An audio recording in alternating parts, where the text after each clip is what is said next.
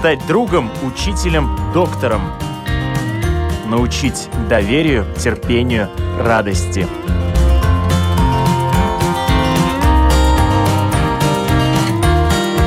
Школа для родителей на Латвийском радио 4.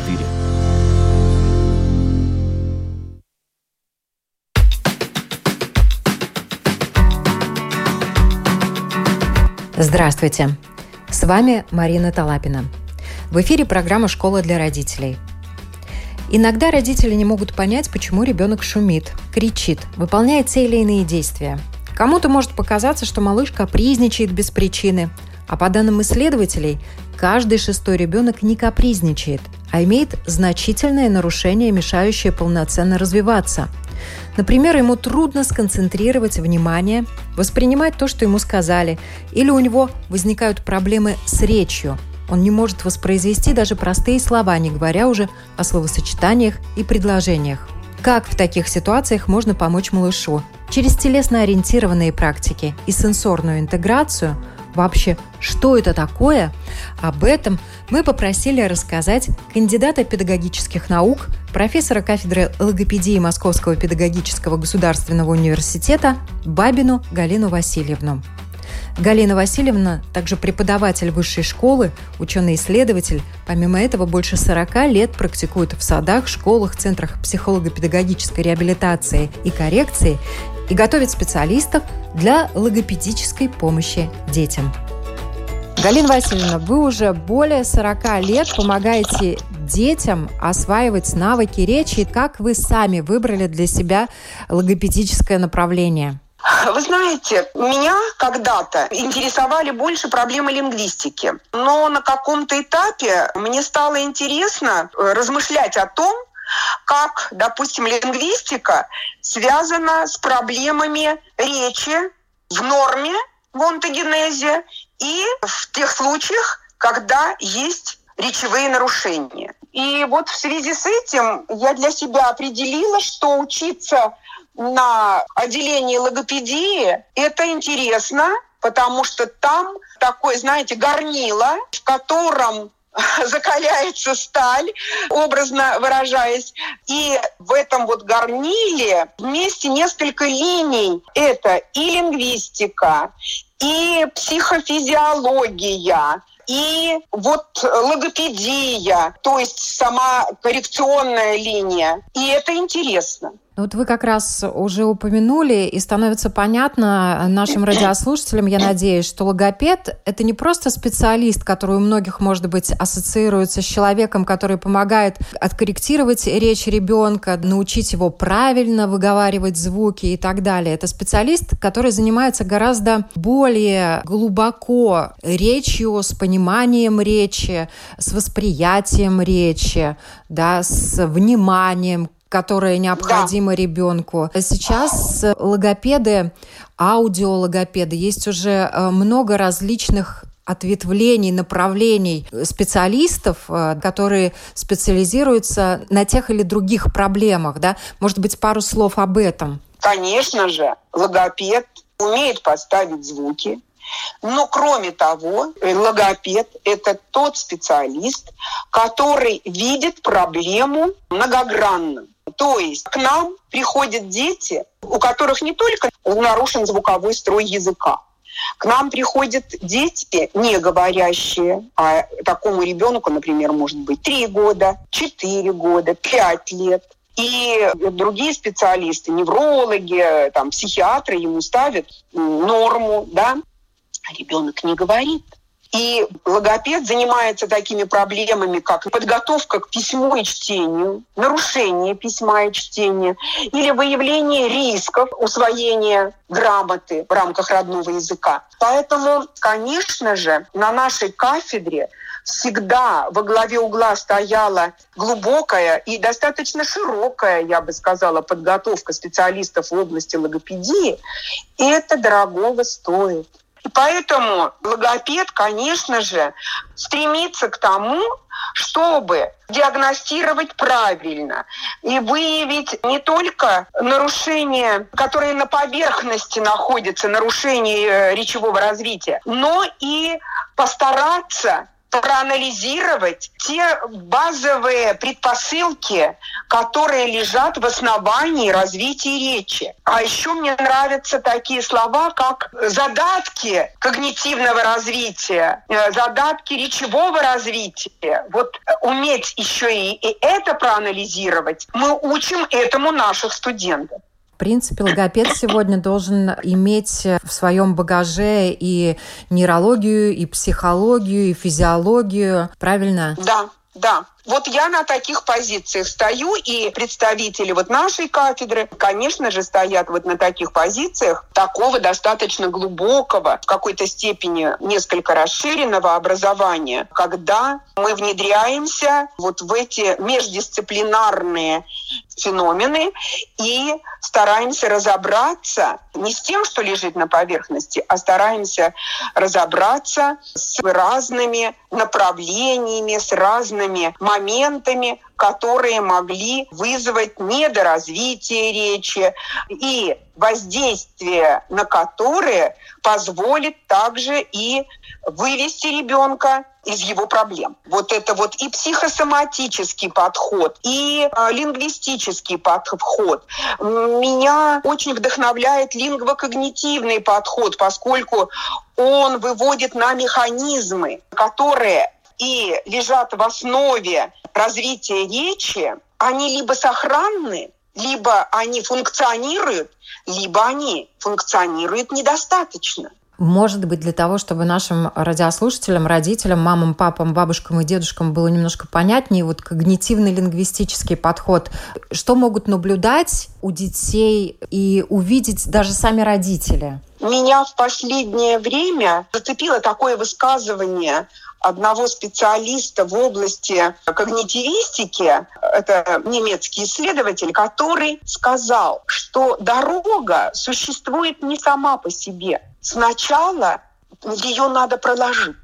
Поэтому, когда мы э, говорим о когнитивных задатках развития речи, то мы э, сюда можем отнести э, достаточно широкий спектр этих задатков. То есть это, в первую очередь, восприятие, то есть сенсорные функции, это сенсомоторика, потому что они неотделимы друг от друга. Сенсорное и моторное развитие очень тесно переплетаются. Когда развивается ребенок, то вот э, на определенных этапах устанавливается интегративная целостность приема и переработки поступающей информации. И, конечно же, достойно удивления, как мало родители знают о теле ребенка, о его походке, об ощущениях, которые он испытывает, или он их недостаточно испытывает. И вот на что важно обращать внимание родителям, ну, даже таких деток, которым там два с половиной года, ребенок не разговаривает. Ну, во-первых, родители должны где-то в голове своей проанализировать, какие были негативные влияния, как протекала беременность, как протекали роды, были ли это естественные роды или это всевозможные вспоможения, там, кесарево сечение и так далее. Это вот один путь. Ставили ли вот этому младенцу гипоксию, то есть кислородное голодание. И меня всегда настораживает, когда мне родители говорят, что вот там до полутора лет у нас уже появились слова там папа, баба, мама, а потом ребенок заболел, и это могут быть э, там тяжелые соматические заболевания, такие, которые ослабляют организм настолько, что это влияет на все, на общее развитие ребенка. Вот вы знаете, если у ребенка очень неплохо все формировалось, все как бы вот по написанному, по онтогенезу, а потом вдруг ну, такой немножко, может быть, грубое слово, откат произошел, то есть э, ухудшилось все. Я и говорю сейчас про речь. Это всегда очень тревожно, потому что очень часто вот такие дети, которые хорошо-хорошо развивались, а потом в силу каких-то причин у них развитие стало ухудшаться, замедляться или прекращаться, они всегда потом тяжелее выходят из своих проблем, чтобы мы это тоже с вами понимали. Родители, конечно же, должны обращать внимание не только на то, какие слова, там, словосочетания произносит или не умеет еще произносить ребенок. Но как двигается ваш ребенок? Вот сравнивайте, смотрите, обращайте на это внимание. Насколько он владеет теми практическими действиями, которыми по возрасту он должен овладеть. Бегает, прыгает. Ну, в зависимости, опять же, от возраста после трех лет. Да, мы смотрим, чтобы ребенок достаточно хорошо прыгал, держал равновесие и так далее. Кроме того, родителям необходимо обращать внимание, насколько ребенок правильно воспринимает себя и окружающий мир. Нет ли у него сенсорного поиска? То есть как может он э, это увидеть? Если у ребенка, например, недостаточная глубинная чувствительность, термин такой проприоцепция или проприорецепция, это глубинные телесные ощущения. И если они недостаточные у малыша, то очень часто такой малыш старается так воздействовать на окружающие предметы с какими-то усилиями. И специалисты это называют сенсорным поиском. То есть ему хочется толкать рукой в стену, там в пол, ногою толкать. Почему? Потому что вот такие силовые воздействия, они, наконец, как бы пробиваются, и его мышцы начинают это ощущать, и ребенок получает от этого удовольствие, удовлетворение обращаем внимание, нет ли у него такого сенсорного поиска, как громкие звуки. Ему нравится громко стучать. Особенно если вы еще и позволяете ему, даете какие-то предметы, кастрюлю или две кастрюли, и он будет громко стучать в эти кастрюли, вызывать вот эти звуки, и ему это будет нравиться. Значит, мы должны для себя отмечать, что вот малышу обычные звуки, они у него не вызывают удовлетворения. И у него идет в этом направлении сенсорный поиск. А у других детей, наоборот, мы можем выявлять, наоборот, защита. Какие-то вот эти ощущения, их не хочется получать, он отгораживается и от громких звуков, ему как бы больно, ну такое условное слово больно, да. И в этом случае наблюдение за тем, в чем ребенок как бы нуждается, а от чего он отгораживается, это очень значимо, чтобы мы с вами понимали, какие сенсорные системы у ребенка недостаточно работают гипо, а какие гипер. И вот это нужно будет уравновешивать. Да, конечно, в последние годы мы вот активно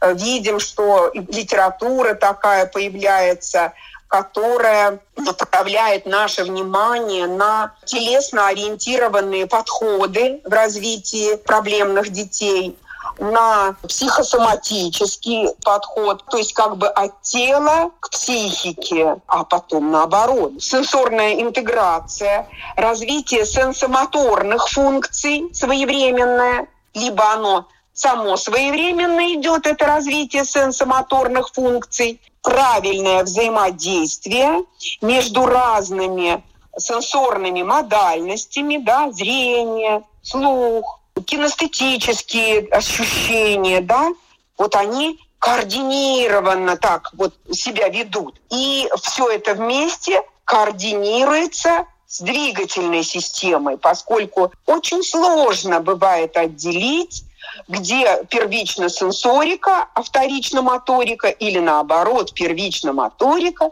и вторично сенсорика. Ориентируясь на современную литературу, на современные вот такие данные, мы, конечно, не переносим это все на своего ребенка, но очень внимательно подходим к тому, чтобы понять, что-то не хватает или что-то гипер э, у нашего малыша. И обратиться, конечно же, к специалистам в области логопедии, в области нейропсихологии, в области кинезиологии или кинезиотерапии, чтобы понять, на какие системы необходимо воздействовать, добиваться вот этого правильного сенсомоторного развития, вот этого баланса в организме малыша и своевременного формирования полимодального восприятия и сенсорной интеграции.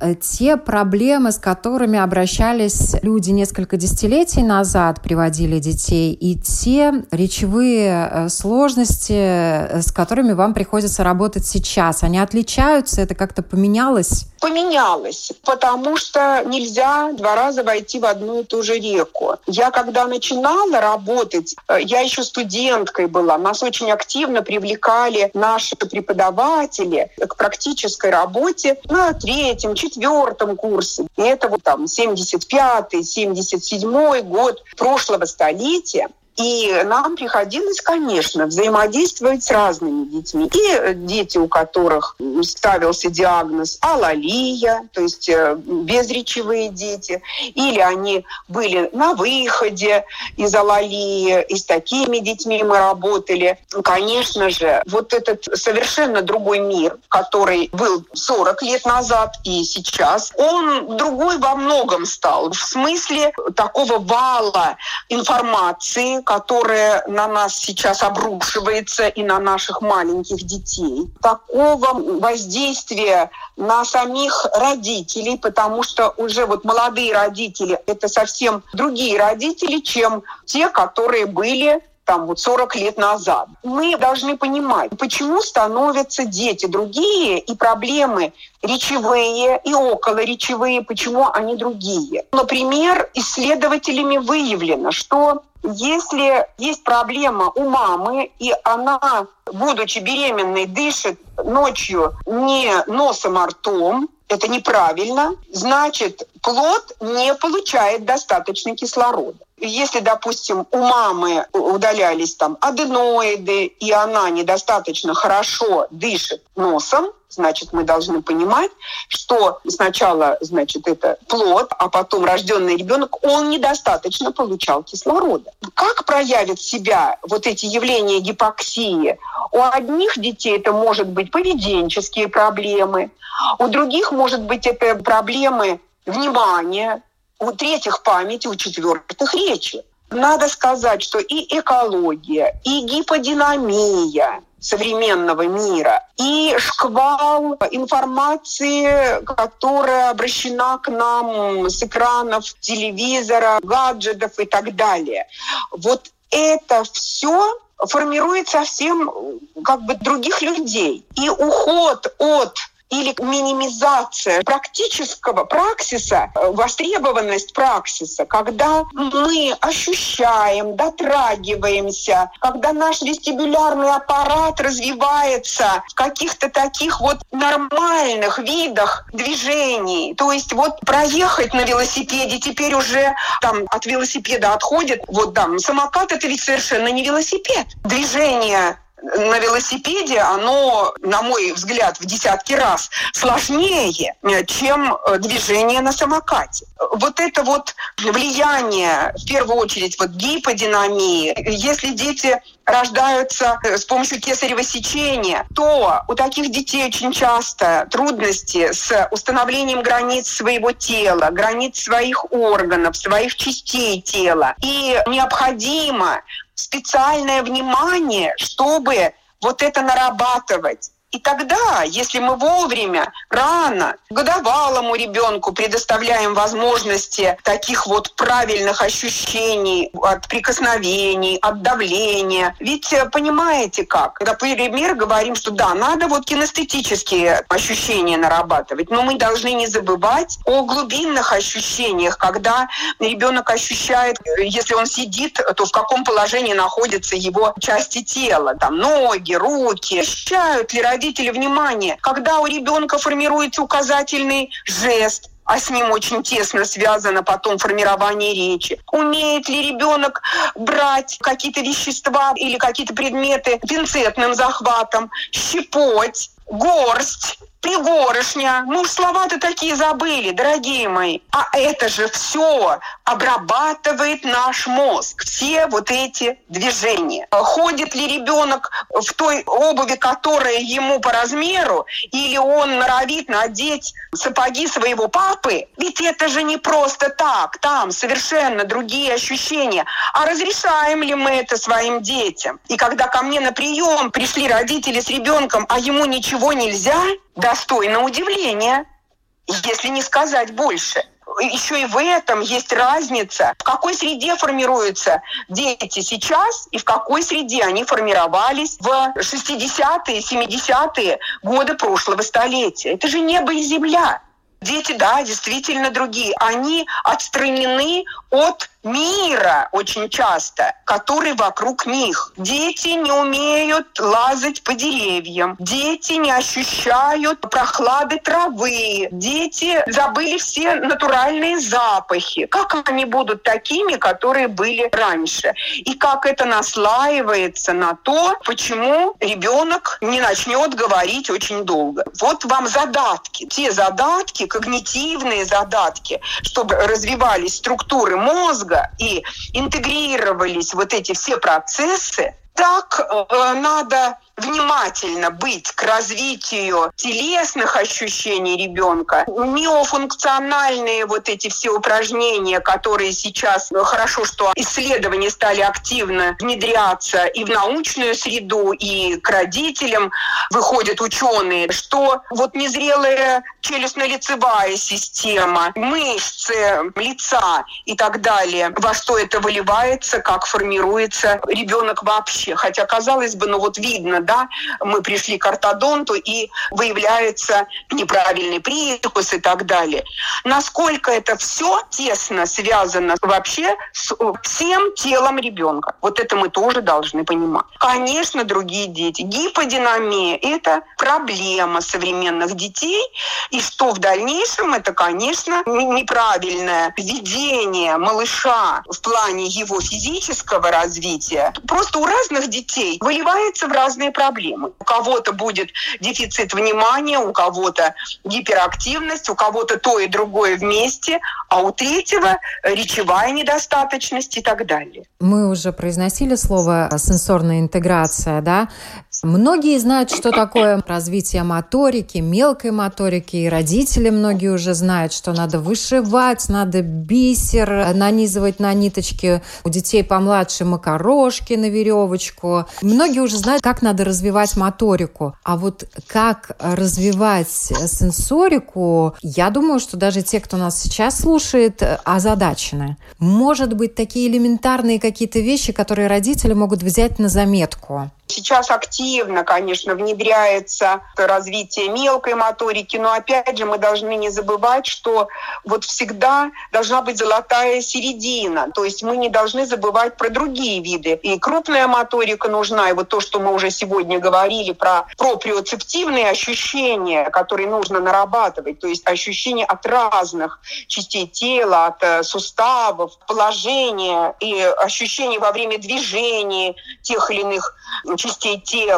Многие авторы еще сюда включают и ощущение направления движения, скорости движения, усилий, которые необходимо затратить, например, на то, когда мы двигаем предмет или когда мы его тащим за собой, он тяжелый, нам трудно его поднять. Вот вы представляете, сколько много вот таких ощущений. Мы знаем, они наработаны у ребенка или нет. Это вот мы сейчас говорим про сенсорику с вами. И в данном случае я вам привожу пример проприоцептивных ощущений. Вот как ребенок поймет, с каким усилием надо поднять легкий предмет и тяжелый, если мы ему не предоставляем такой возможности. Как будет формироваться вот этот путь к структурам мозга, если этого никогда не производилось? Как ребенок может например, понимать, как нужно отжимать тряпку, если это он никогда не пробовал, или мыть пол. Когда мне когда приходят маленькие дети, ну, три года, четыре года, чаще всего не говорящие,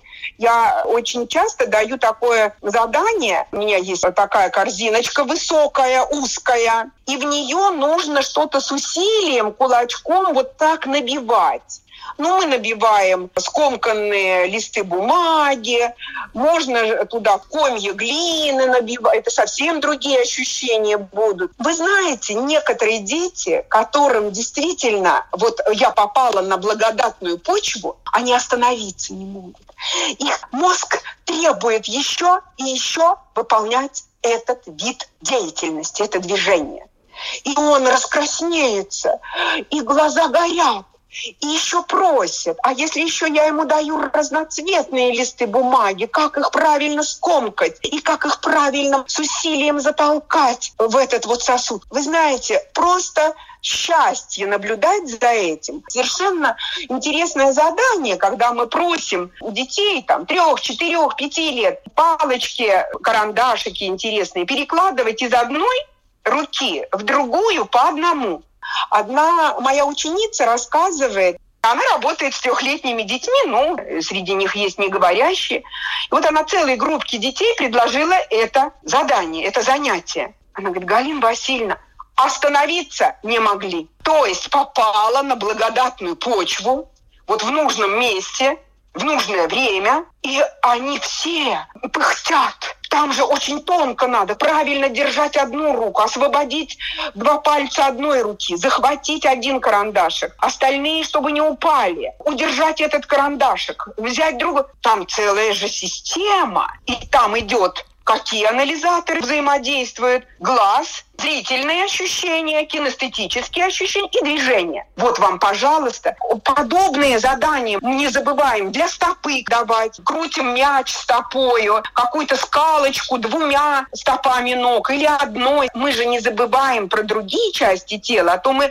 только в тонкую-то моторику иногда уходим, а мы про все-то тело забываем. Поэтому у меня обращение к родителям, что понимание того, насколько ребенок ребенок там ощущает тяжести, насколько ему это нужно или не нужно, насколько он хочет надеть ту обувь, которая ему велика, зачем-то это нужно ему. И это надо предоставлять насколько ему хочется вот шмыгать этими ногами, это один тип ощущения. А если нужно, удерживая эту обувь на ножке, перешагнуть через препятствие, это совершенно другие ощущения. Я немного, может быть, больше внимания уделила проприоцептивному развитию. Почему? Потому что я наблюдаю, что родители забывают про это. Хотя не менее значимыми являются обонятельные ощущения, тоже их желательно начинать надо с натуральных предметов. Возьмите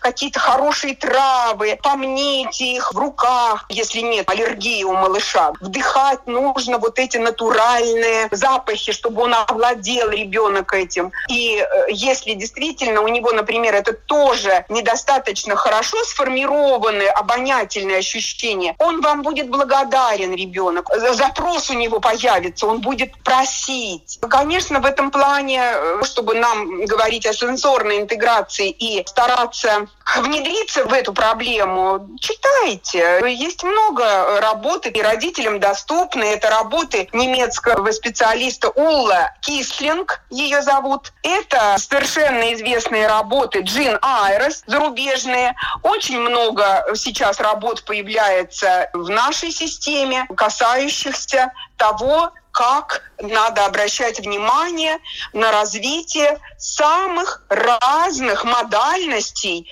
восприятия не только вот зрительное.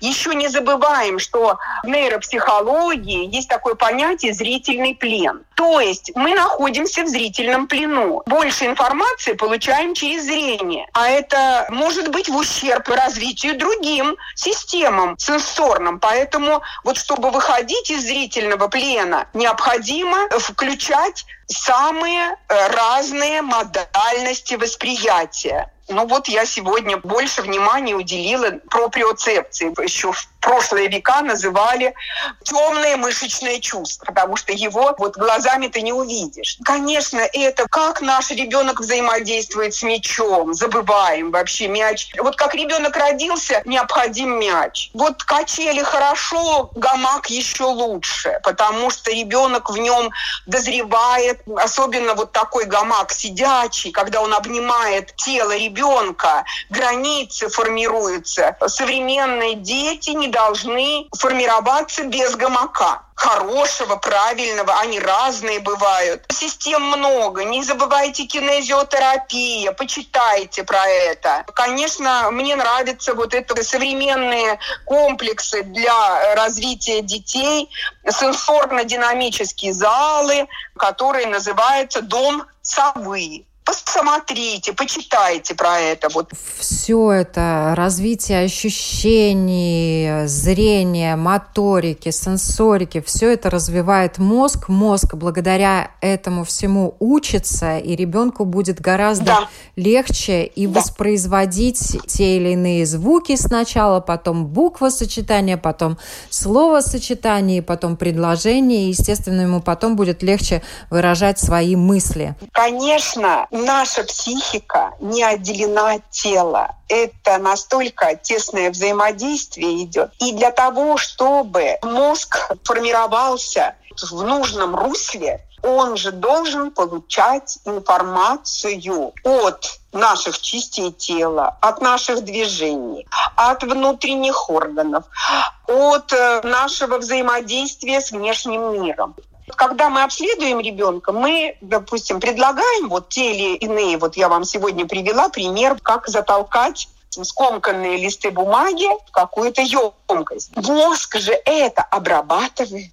Некоторые дети равнодушны к такому, или они еще не доросли до таких ощущений, или наоборот, у них как бы их достаточно, этих ощущений.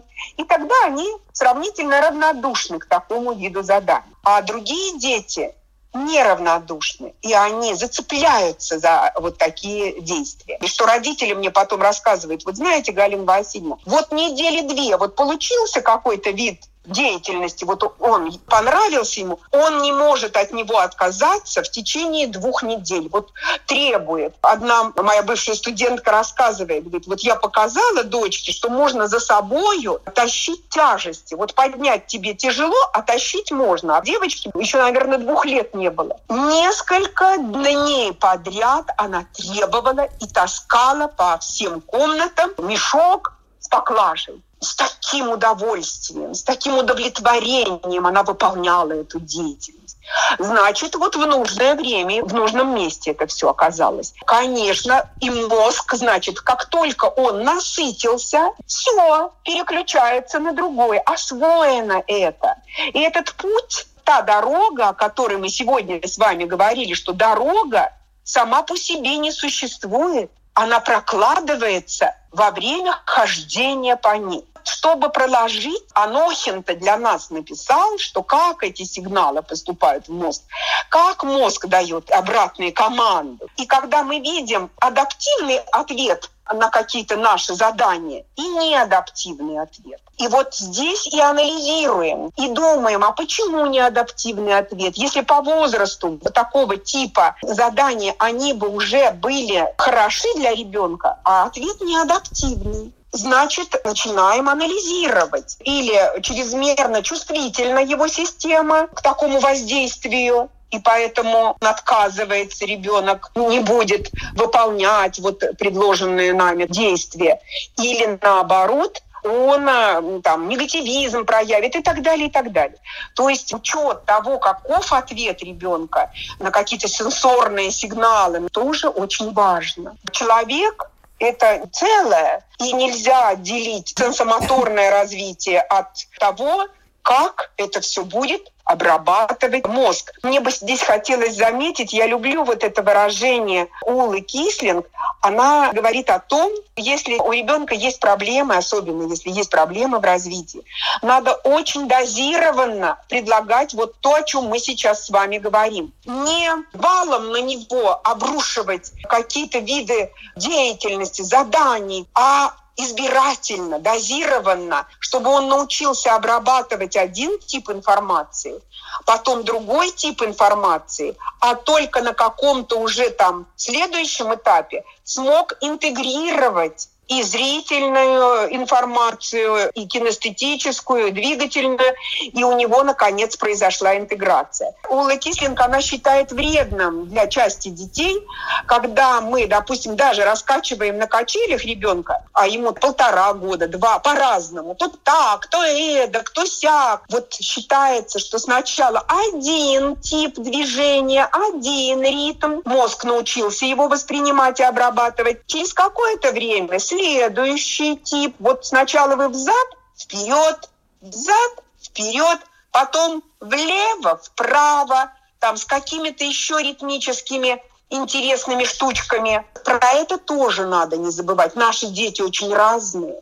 И для некоторых вал информации, он даже двигательный, сенсорный, не есть хорошо. Надо чувствовать, сколько, куда погрузить ребенка, как ему предлагать те виды деятельности, которые он будет воспринимать с помощью там, своих ощущений. Подражательность очень важна. Мы должны не забывать, что образцы того, как надо действовать, надо обязательно давать ребенку взрослые или старшие братья, сестры. Сенсомоторика в чистом виде, а она же связана с такими понятиями, как и видеомоторика, через воображение, через подражание, как много надо это формировать. Без воображения того, что нам нужно выполнить, не будет структурироваться наш мозг. Продвинутые родители, я думаю, смогут почитать про это. Читайте работы тех психологов, которые в прошлом веке творили. Я бы начинала из Выгодского, из Запорожец и, и другие. И Эльконин, и современные современные психологи и нейропсихологи, не надо, может быть, все переносить на своих детей. Просто читать и анализировать, думать. Ну, и да. помогать. И любить своих детей.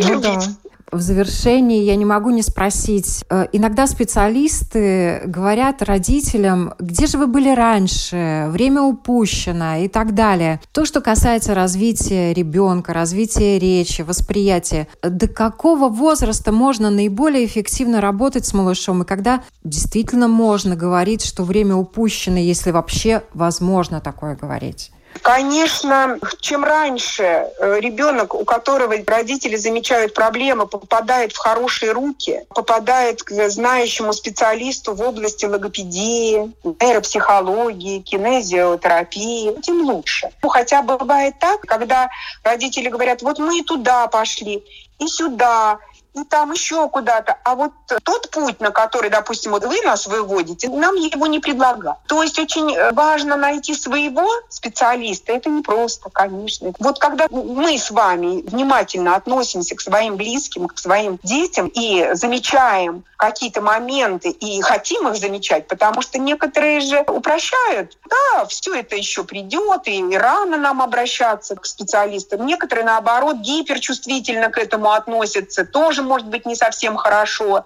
Но, вы знаете, обращаться нужно сразу, как только вам что-то кажется не очень правильным. Вот вы смотрите, да, вот дети на площадке, вот они так играют, а вот мой ребенок, вот он по-другому действует там с предметами, взаимодействует со взрослыми или с кем-то.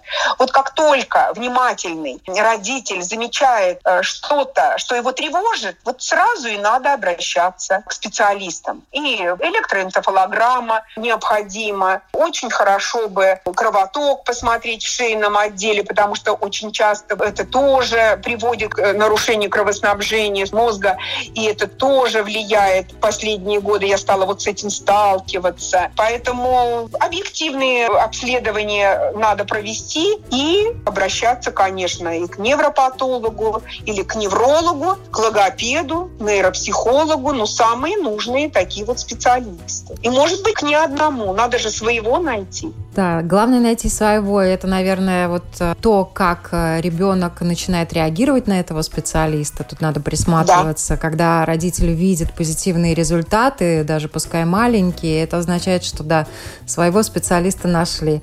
А мы сегодня нашли очень да. замечательного спикера. Спасибо вам огромное за этот разговор, за этот рассказ. И я надеюсь, что мы помогли родителям еще лучше понять, как можно и нужно развивать своих детей.